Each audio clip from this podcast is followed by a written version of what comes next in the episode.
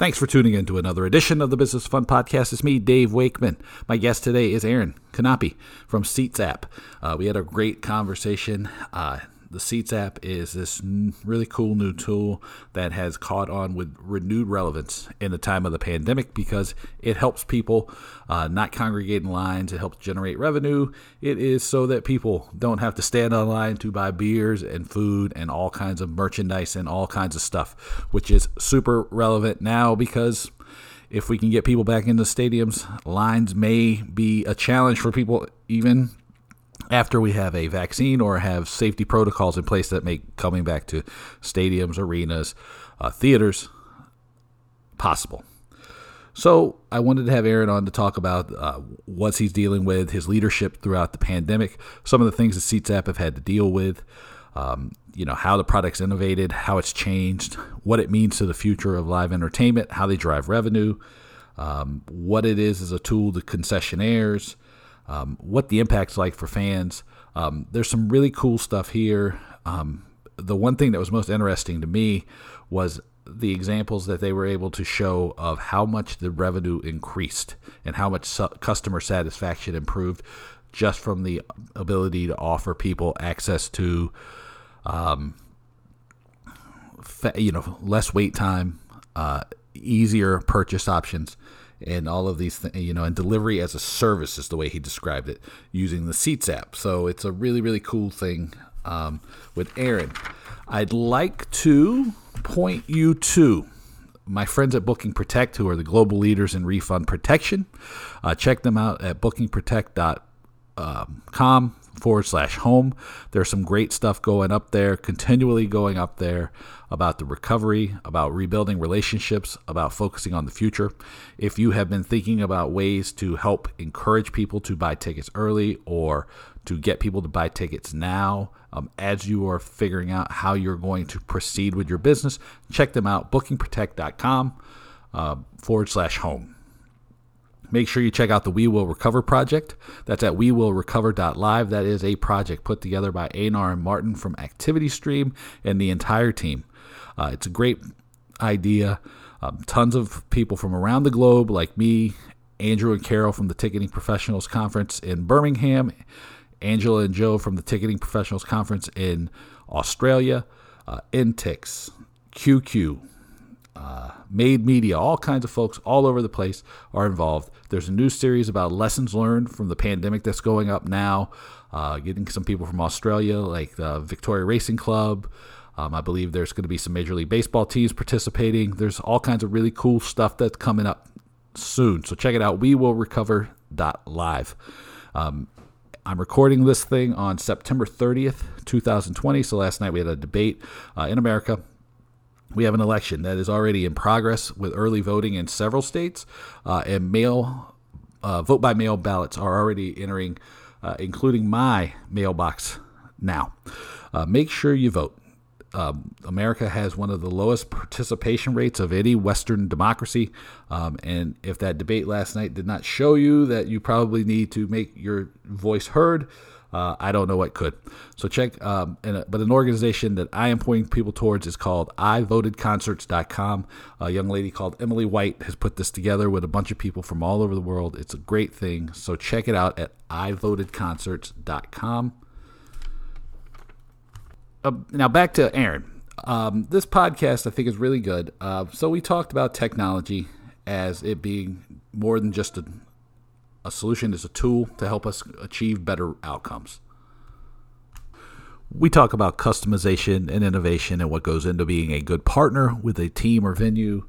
Um, we talk about the difference between um, how to make a good first impression, why things are slow to adapt, um, what smartphones are enable people to do, uh, connectivity challenges, conditioning, all, all kinds of interesting things. One point here is for some reason the audio file seems to be a little off. So there may be a little bit of a challenge there, but hopefully not too much. Um, but I think you're going to learn some interesting stuff from Aaron. Uh, so without anything else from me, here's my conversation with Aaron from Seat Apps on the Business Fun Podcast.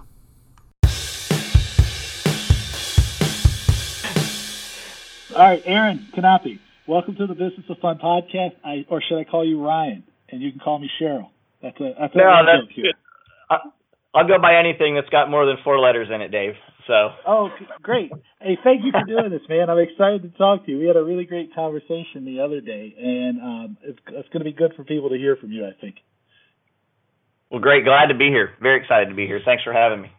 Yeah, of course. Uh, so I want to start out like with um, in a similar fashion to how I've started out many of these podcasts since the I started doing a lot more of them uh, after we kind of got our foot feet underneath us with the pandemic, and start out by talking about how you've led your team through the pandemic.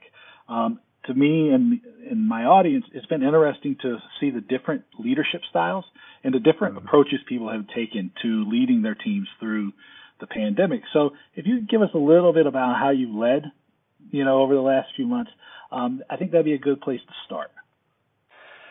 Yeah, that's a great question. Um, you know, it has been, uh, I mean, it has been a very interesting time, and I can do nothing but give, you know, give credit to the team that we've built over here at Seats. They've made it easy. Um, you know, they have been very resilient. Uh, you know, sure, at the beginning, uh, you know, in mid March, there were a few dark days, you know, some, some real deep soul searching on what do we do and where do we go. Uh, we quickly, you know, we quickly came together and really started building that vision of, you know, what does seats look like, you know, in a COVID world and, and eventually in a post-COVID world, and you know, really started to focus on those those positive things that we could actually build on and control, and and what value can we create for the clientele, and and once we found those and really understood, you know, where we could be successful in this world, which was, you know, very quickly into all of it. Uh, man, the team just, you know, we we had quite a bit of discussion around, okay, well, you know, who's going to do what? How are we going to do it?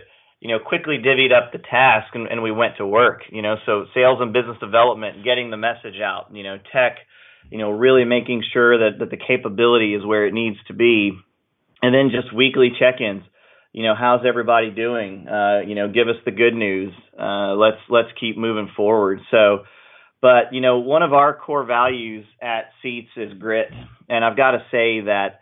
Uh, you know, day in and day out, there's not a single member of our team who hasn't demonstrated that core value. They're in there. It's a grind. This is not something that's going to go away tomorrow, and we all fully realize that. And so, you know, we learn to make the best out of it as we can, and uh, and we live to fight another day, another month, another year. Now, you you talked about some of the stuff that you've been able to work on during the pandemic, and one thing I haven't had a chance to ask anybody about is the new business development because a lot of the stuff has been about. Uh, and you know, and this has not been intentional by any stretch of the imagination. It's been about how do you stabilize the business, um, and you because you have a small agile team, and we'll get into where the idea came from in a little bit um, because I think that's a pretty funny story. But um, the new business development, you know, what what has that been like for you and your team? Because I think there is a, you know, a, a little bit of a, a myth that there's no business going on, which I know is not true. But there, might, you know, it might be real that there is not as much business going on as there might have been in January. So, what does the new business development process look like for you and your team? Yeah, you know, it's been really interesting. For us, it's it's a bit of a double-edged sword. You know, there is not a lot of what I'll call operational business going on out there right now. But but what there is is there's a tremendous amount of of need for planning, uh, especially around live events, bringing people back safely into sport. And so, you know, in all candidness, COVID has actually opened up uh, a lot of doors for us simply because, you know, our platform enables you know social distancing. It mitigates con- you know lines on the concourse, crowds on the concourse, and you know when we put our business development hats back on and went out into the field, we found just a tremendous appetite for discussion around a service such as ours. And so, you know, it's been really, really beneficial. It's really helped us, you know, get into planning mode, make sure that our plans around uh, COVID safety uh, are you know are spot on, that we're aligned with our clientele, and it's really helped us you know with big partners uh, of ours such as the large concessionaires uh, and the teams as well. So we've had great audiences with Major League Baseball, with the National Hockey League, you know, NBA and NFL, simply because there is such an emphasis on on the need for safety because they they want to get those fans back in the stands as soon as possible. Well, and me both. Um, so I guess you you brought you you play you laid it out pretty like pretty well for us when you said operational business is low, but there's a lot of planning and things revolving around bringing folks back.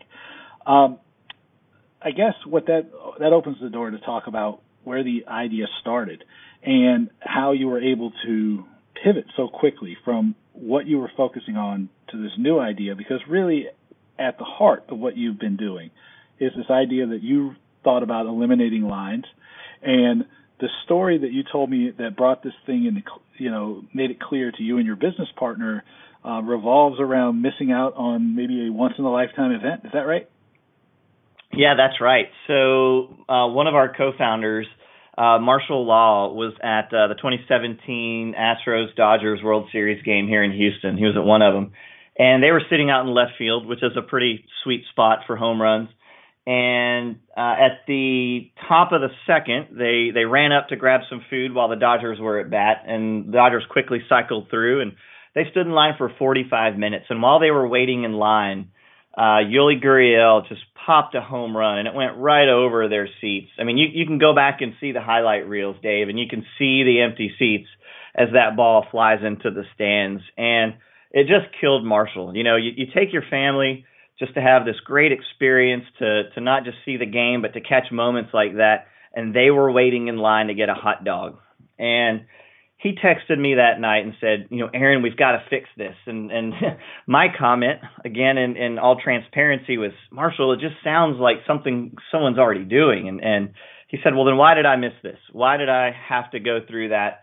How can we make sure this doesn't happen again? So, you know, back to your point, Dave, that was our first take on the concept was let's just help that fan in the stand, you know, get their food, get their drink, get their merchandise and not have to get up but you know what we quickly learned, uh, you know, going into kind of that next phase of growth was that um, it's the concessionaires and it's the venues that need more support on the back end. So it's not just about getting that food out there; it's how does that food uh, and beverage make it out into the stands. And so we started putting a lot of emphasis on the back end of the platform, of the management and the control aspects of that platform, so that those teams and those concessionaires can have those tools because simply selling a platform that allows you to buy more food doesn't help the food throughput on the back end uh, at all. You still have lines, you still have bottlenecks. Our software helps to mitigate a lot of that. And then to your point on COVID, you know, as we as we continue to build out the platform and when COVID hit, it really gave us that clarity to focus on throughput on how do we help more people get through the line. It's even more critical now because we can't even have lines. So now we have things like the in-seat delivery. We have express pickup, you know, where you're notified where your your order is ready. Um, we have waiters and line busters that actually come through and they can, you know, take people off the end of a line and take their order, send them back to their seat or send them to an express lane. Kiosks, so on and so forth. And it's all coupled with a really powerful and easy to use backend that, that really allows those concessionaires to manage that event uh, in great detail. Well, let me ask you this because you know there's in your relationship there's many different partners. The first one I want to ask, just so you can, you know, because I always look at things through the eyes of the customer, and and mm-hmm. and I mean that in a way that's um, the least buzzwordy as possible. But how does it impact the fans experience. You know, how much quicker are they getting their food or their beverage or their um, your merchandise? You know, despite the fact that you just don't have to get up. But how you know how how are the waiting times compared to going and doing it themselves? Oh yeah, so you know if we look at you know average wait times, you know it's it's 10 15 minutes plus. Uh, if you're, you know, it, it could take you as many as 45 minutes, like it did with Marshall when he went to the line. Our average delivery time uh, across thousands of orders, hundreds of events, is around five minutes. So, you know, for us, service is number one. It's making sure that the customer has that wow factor that you know we've actually had people time us when we're when we're bringing the order. Uh, we've had people who aren't in their seats because they thought they'd have time to run to the restroom and not expecting us to be there so quickly. So you know for us it's it's a real big it's it's a huge focus on how fast can we get it there? Can we do it economically? You know we don't need to staff with a thousand people if we can do it with 200 because the fan has a pretty you know, we, we have a pretty good idea of what their expectations are. And as long as we can beat those expectations, um, you know, by just enough, then we can, we've, we've got a really good balance, uh, between our operations and their expectations. And it works really well. But yeah, right now we're, we're well below their ex, or we're well above their expectations, I should say. So I was going to say if the average is 15 minutes and, but typical, you know, and I'm going to use my experience as an anecdote. Um, a lot of times if I go to a baseball game in DC, it's not unusual to stand in line for something for 30 minutes or more. Um, you're yeah. incinerating their expectations yeah. because it's so far like yours the experience of getting it in five minutes when you've ordered it compared to waiting in line for 30 or so minutes is much more similar to the experience people would get if they go to a sports bar or stay at home or do yeah. any of these other things. And that probably helps with another thing, which is if you're getting people stuff in in five minutes, let's say ten minutes even, uh, how much are you more are you seeing people consume? How much more likely are people to buy stuff? Oh my gosh, uh, that that's a great question because we are seeing an increase in purchases. I mean, just think to you know your own spend whenever you use an app on your phone whether it's through Amazon or Uber Eats or DoorDash, you know, the the numbers show that people tend to spend, you know, anywhere from from 20 to 40 percent more when they're using a digital device as opposed to in store or or walking up to the concession stand. So, yeah, we're definitely seeing an increase in those per caps in the stadium. And so now not only do we have great delivery times, higher throughput, but we've also got a higher per cap or higher revenue per order. And so it just it works really really well for those concessionaires. They they love it. You know, back to that too on the service side, Dave. You know, a, a big component of ours, a differentiator of seats, is that we put a tremendous amount of emphasis on the operations. You know, there's a lot of companies out there who who are true what we'll call SaaS software as a service, and you know, we're we think of ourselves more as a delivery as a service. And what I mean by that is we don't bring the software and just drop it off. You know, people who do that, you know, they can have software that that does maybe a little bit of what we do, but they're still going to get that 15 to 20 minute. I've had 35, 45 minute delivery times, uh, you know, via some competitors' platforms, simply because they don't put the personnel on site to do proper training, support, follow ups, and so you know that that's just when you get into a big complex venue, you really have to make sure that there's a good understanding of how that platform works. And a lot of times that involves you just, you know, being there, uh, being present to really make sure that it's it's being implemented to its, you know, its its utmost capacity. Well, I think that's a good point too, because a lot of times we'll see people that get way too attached to the technology being the solution in itself. And the technology is great because if you could see me right now, you'd see I'm surrounded by way more technology than I care to admit. But the thing is, is the technology is a tool, and if that tool doesn't translate into a better outcome for the consumer, then you've really wasted your energy. You've wasted probably your partner's time and energy, and you've wasted countless opportunities to better serve a customer. And the thing is, in an environment that was as competitive as what we were dealing with before the pandemic, you're losing out on a lot of money. Coming out of the pandemic or coming through the pandemic, where things are not just maybe competitive but also risky, um, you know, people are worried about their their health. Um, you know, there's probably a little bit more of a financial burden on a lot of people because they're, you know, really questioning what they want to invest their money in or spend their money and time on. Um, you know, these these these opportunities or missed opportunities can be fatal. Or am I, you know, or am I missing something?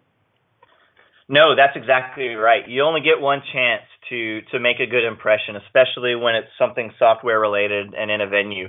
you know, what our clients find is we will always put emphasis on those first few events, a lot more emphasis. And, you know, a lot of times we will eat the cost of extra personnel or extra people just to make sure that that fan doesn't have to wait for their order or that that order is correct. Because the first time that happens, um, you know, they, they're just not going to use it again. And there's been a historical, uh, documented slow adoption for mobile ordering apps in the industry.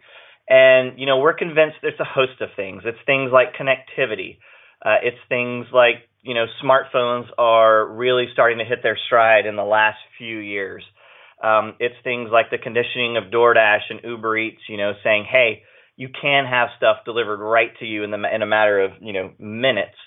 Uh, but if you don't provide that proper service and you don't help your customers execute it, then you're going to have some disappointed fans and and that adoption rate is just not going to climb. You're always going to have single digit adoption rates, but we've seen that just through diligence in execution and you know uh, creating raving fans. That's one of our partners is the Houston Texans and and Jamey Rootes is the president and that's that's one of his you know his books that he makes his management team read and we've read it as partners and you know you have to make sure those fans are are raving about your service and they'll continue to use it, and then their friends will use it, and so on and so forth. So that's that's been a key tenet of our, of ours. Yeah, and it all makes sense to me because I feel that one of the great ways to differentiate yourself, especially in today's world, and there's a guy I know who's been on the podcast before. I've known him, I don't even know how long now, probably at least 16 years. A guy called Peter Shankman, but he says that um, you know with customer service, you just have to be a little bit better than shitty these days. And unfortunately, I think he's right. Um, That's right. Know, if you if you do a good job at customer service, it stands out to such a great extent that mm-hmm. people are constantly talking about you. They are raving about you on social media. Um, it helps eliminate or reduce the choices they have to make. Because I yeah. think one of the things is is if the customer service is great, then it makes it easier for you to say yes to doing it again. And that's a mm-hmm. tremendous value. And, and I don't even know if, if each customer that walks through the gate is worth a hundred bucks. I mean, how much is that worth over a season or a lifetime? I mean, it's just a tremendous opportunity to, you know, to just wow people a little bit. And like you said, if I can just exceed their their um, expectations a little bit, I'm totally winning. And in the and in the case like you said here, where it's like, oh, if you're standing in line for 30 or 45 minutes, or people are used to getting bad customer service, mm-hmm. it's really easy to exceed expectations. Yes. Yeah. Yeah, absolutely. And, and and good customer service is it's hard work, right? We're in an industry where clients are paying a lot of money, fans are paying a lot of money, and they have high expectations. And so what may work for you know something outside the gates just won't work inside. And so you know I I would argue that a true SaaS uh, will work at maybe at smaller venues, but when you get to like things like the professional leagues, you've got to have just a a whole nother level of customer service on all fronts. So you're exactly right, Dave. Well, and so how do you like what what does the training for people look like when they when they do you know, because we know that getting the order right, getting it there timely, um, hopefully probably being friendly and engaging and, you know, all of these good things. What does that training process look like for people? Because I think uh, for everybody has a little bit different expectation of service, but then they also, uh, I think hearing about somebody who does customer service well is helpful because sometimes what are what we think we're doing maybe doesn't equal what people expect or what our com- competition or our partners mm-hmm. are doing. Yeah. Yeah, you know, it's interesting because, you know, it, it goes far beyond just running food from a concession stand down to down to the fan or having it ready for them for pickup very quickly. Uh, you know, we start, you know, days or weeks before working with our clients in the venues, understanding their operations, understanding the nuances of every venue, and really working with them to build a program from the back all the way out to you know how much inventory is required to to manage a platform such as ours or to fulfill orders through a platform such as ours all the way to where and how is it staged what what type of personnel how many personnel uh, you know, and you know, how do we most efficiently staff during an event? And so, you know, a lot of people think it's just about, hey, turn the app on and, and run the food down as it comes through.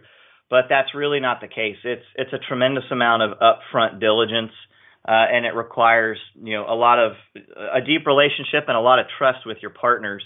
Um, you know, because we've seen a lot. Like I said, you know, thousands and thousands of orders and hundreds of events. We've got a pretty good uh, knowledge base below us, and we've got a lot of great partners in the industry as well.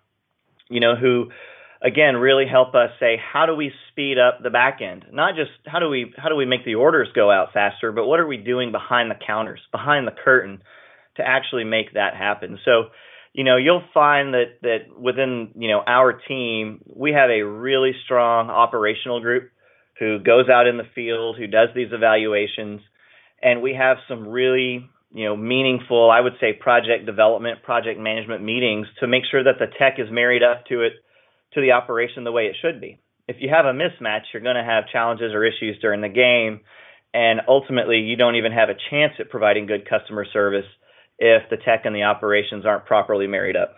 So it's it's uh, once we get all of that outlined, we then sit down with the client and we do some in-depth training over here's here's what we suggest and recommend on the back end. Here's how it marries up to the technology on the front end. We provide you know game day support uh, we provide support leading up to it, and then we provide, you know, we have an extensive extensive knowledge base uh, online that we provide to our clients as well on how to manage their their projects and the software. So let me get this right, and I'm probably going to get I may I may nail it, but I uh, but let's not hold our breath on this one. so it sounds like the your platform you created is pretty flexible and is pretty adaptable to any situation. But where the real value comes up for people, for for your partners, for you, and for the customer, is the combination of a flexible platform, but a lot of investment in personal relationships between you and your partners, customizing each project so that you are able to help the vendors and the teams maximize the processes involved so they can get the best service to the people. So yes, it's not like, absolutely. It's not like one just one just stands alone. It's not like like you said, just flip on the switch and we're going to be good to go. It's a you you have to get the people right as well. That's exactly right. That's exactly right. And you know the venues aren't all right. that different. They they do all have their nuances, but but you're exactly right. You know this isn't this isn't just an app you flip a switch and everyone's using it and the back end is is working you know without any training or work. It it it just takes that alignment and uh, and so, you know, for us, and that's one of the reasons we chose the professional level to focus on, in, in collegiate and minor league, et cetera.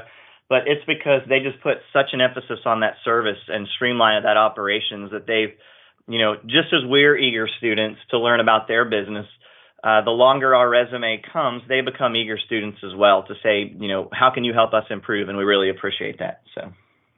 So let me ask you this too. Then, knowing that now that you have a resume that's built up, how have you, how did you convince people to buy into this process and take this journey of change with you? Because one of the things I've discovered over the last couple of years is that people really want to change and they want to improve, but sometimes it can feel a little bit risky or it feels like too big of a project to take off to take off at once.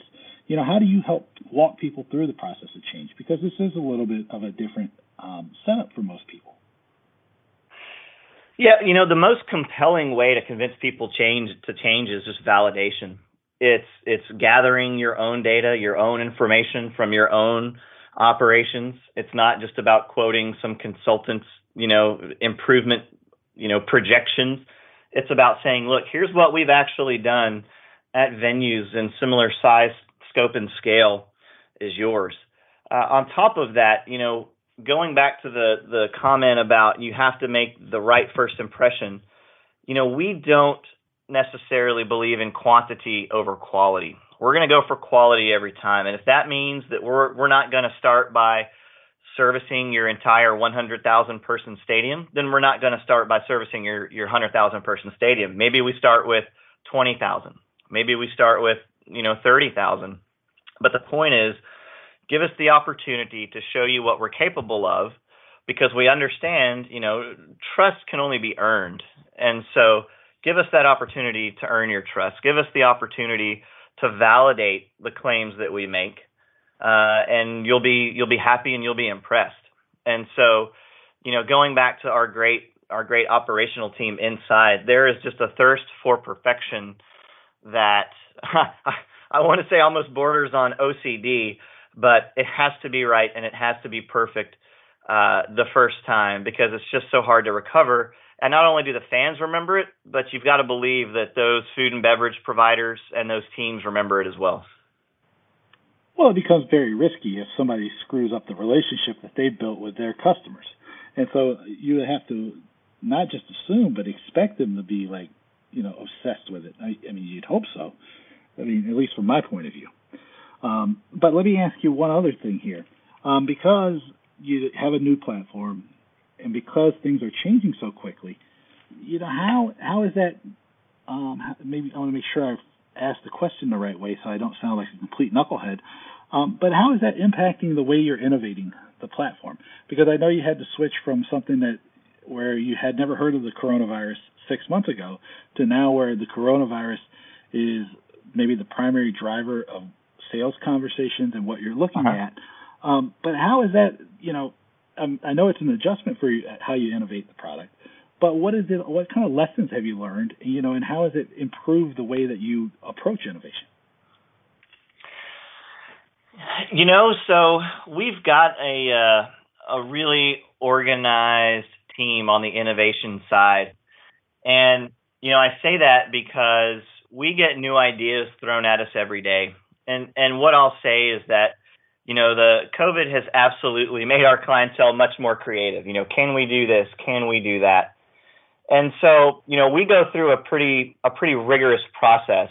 Uh, you know, we probably have hundreds of items on our on our tech roadmap, and we go through a, a, a rigorous uh, monthly process of um, talking to our clients, understanding what's critical, what's not, and then going back with our team and understanding, you know, what our capabilities are to build uh, in a certain time frame. Uh, and so, you know, it's really elevated our innovation game. I would say uh, we have actually added people during during this whole pandemic. Uh, you know, whereas a lot of people are, are having to to let people go. You know, we've made the decision that to keep that innovation going, to keep that momentum going, to keep those conversations going with our important clients, we've got to keep the development going, the innovation going. And so, you know, what I would say is that, you know, we we really took the words of the clients to heart before coronavirus, but now that it's it's kind of in its full swing, you know, we really are listening to what they have to say. We're really listening to their concerns and a lot of times, you know, we find that some of the best innovators are our own clients. They give us the best ideas, uh, and we've we've got a few champions out there who are really helping us build just one fantastic platform. Yeah, it, it seems like it's you you've been able to capture a process that you already had in place and combine it with some new creativity from folks. And you brought up mm-hmm. a couple things that I really like, and probably this will be a good place for us to um, tease people on the way out and, and, and get, get them pumped up on for, for what comes next. Is so we have a newfound sense of urgency around being creative in all areas of the live live entertainment experience. Um, mm-hmm. We have a lot of new technologies. We have a new need to think through the experience for folks. Um, where are some of the new revenue opportunities coming, or where are there areas besides like you know, the easy ones that we can create revenue opportunities for folks now because I think these revenue opportunities um, are going to be extremely important. And as we've proven, or at least talked about, they're also add to the experience for people, which is unique in, in its own right. Yeah. Yeah, absolutely. You know, so from from our perspective, we certainly, you know, want to continue that great experience, continue with that, you know, increased revenue per transaction. And so, you know, from our standpoint, we are doing a few key things. You know, number one, we're integrating with uh, a lot of your your better known loyalty rewards programs uh, that these stadiums and teams, you know, leverage and utilize. So we're able to recognize you know those key fans who are coming back to the events, uh, and we're able to help them get better engagement. We're also building uh, a heck of a sponsorship engine uh, so that we can work with not just the food and beverage providers, but it's allowing us to work with the corporate sponsorship and the corporate development uh, offices of a lot of these teams. So in other words, you know, when you look at our when you look at our platform, when you look at our app, you have a tremendous number of products and brands that are being pushed through that platform. So we have the opportunity to go back to these brands and and these products and say, you know, hey, do you want to be at the top of the app? Do you want to be above the fold or do you want to be below? So, you know, that's kind of your store shelf model.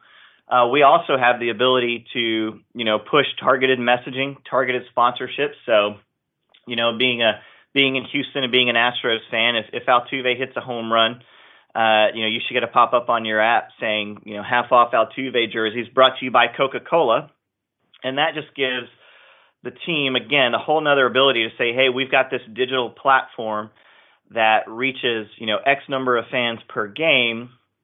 Uh, it's just another digital billboard. So we're working pretty closely with the teams to understand how we can better implement those types of technologies as we build them out. So it's about engagement. Uh, it's about drawing people, you know, back into the platform and back into engaging at the team level. Well, it seems to me, and again, tell me if I'm wrong, but you're able to take that sort of meaningless term big data and turn it into something a little more specific, a little more actionable, and a little more useful? That's exactly right. That's exactly right. If you if you think about a stadium now, you don't you don't necessarily know who is buying what. Uh, but the more that we digitize it, uh, you know, it's not just Dave walking up to the counter and paying cash for you know two hot dogs and, and two beers we now know that Dave bought two beers and two hot dogs. We know when he bought it. We know uh, how many times he made that purchase during the game. Um, and we know if he was at other venues. Now, I will say, you know, on that note, you know, we work with uh, we work with our legal team and we work with the teams to make sure that we're, you know, obviously respecting the data privacy. It's more about the trends. It's more about, you know, giving them insights into the general habits of you know certain demographics throughout the throughout the venues. Oh yeah, and even if you don't, even if you can't target me or Aaron specifically, you can tar- you can target guys like oh executives who have a net worth in the X range, who have an annual income of around this.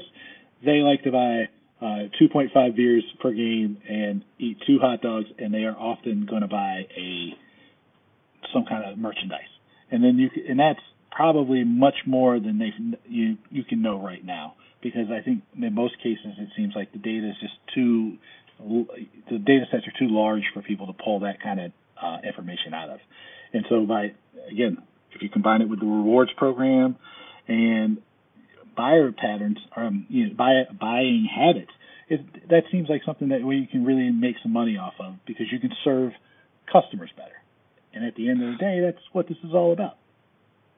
Absolutely. Yeah, absolutely right. You're enabling the fan or the teams and those concessionaires to better serve their fans. And then down the road, we're able to build a more personalized experience so that you as the fan, you know, have a better experience with the platform, better access yeah. to the products that you like. People and people like personalization. They like to feel special. I like to give it to them. Aaron, where can people find out more about you and what you're working on? Yeah, you can go to our website, seatsapp.com. Also on uh, all the social media platforms, you can find us at MySeatsApp. Awesome. Well, Aaron, thank you so much uh, for doing this. Um, you know, tell your brother Ryan I said hello. A, uh, I will. The joke Absolutely, is I called Ryan when we first started recording. I called Aaron Ryan, and he goes, "Oh, that's my brother." I was like, "Of course I know him." but Aaron, thanks so much for doing this. Hey, it was great, Dave. Anytime. What did you think of my conversation with Aaron? Let me know. Send me an email, dave at davewakeman.com. If you like what I'm doing with the podcast, I'd love it if you'd share an episode with a colleague or a friend or someone you think that would benefit from one of these conversations, uh, especially some of the ones with people like Dorie Clark.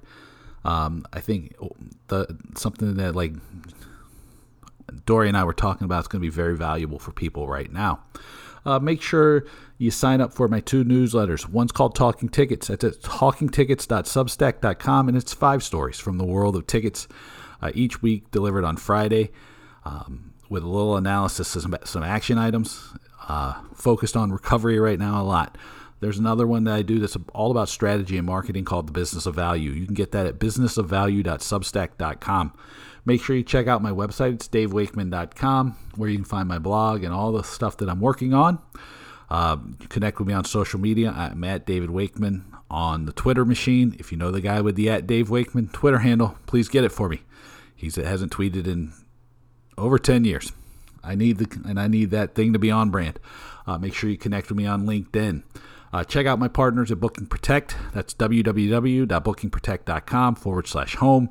Uh, you can find some really, really great resources on revenue, recovery, offering refund protection to your clients now. Uh, might be a vital tool to get revenue flowing into your organization, give people peace of mind, and start getting your organization moving back in the right direction again. Also, check out the We Will Recover project at WeWillRecover.live. It's a project put together by Anar and Martin and the Activity Stream team. It's great. 20 uh, something organizations at this point from around the world contribute their ideas, webinars, thoughts, um, master classes, anything you can imagine there. It's we will recover.live. It's a great resource. Um, as I've been saying throughout the pandemic, if you need somebody to talk to, I'm here for you. Send me an email, daviddavewakeman.com. Don't feel like you need to go through this alone. Um, I'm here to be someone to talk to, someone to listen. Um, whatever you need, hit me up. I'm here for you. All right. Until next time, I'll talk to you soon. Take it easy.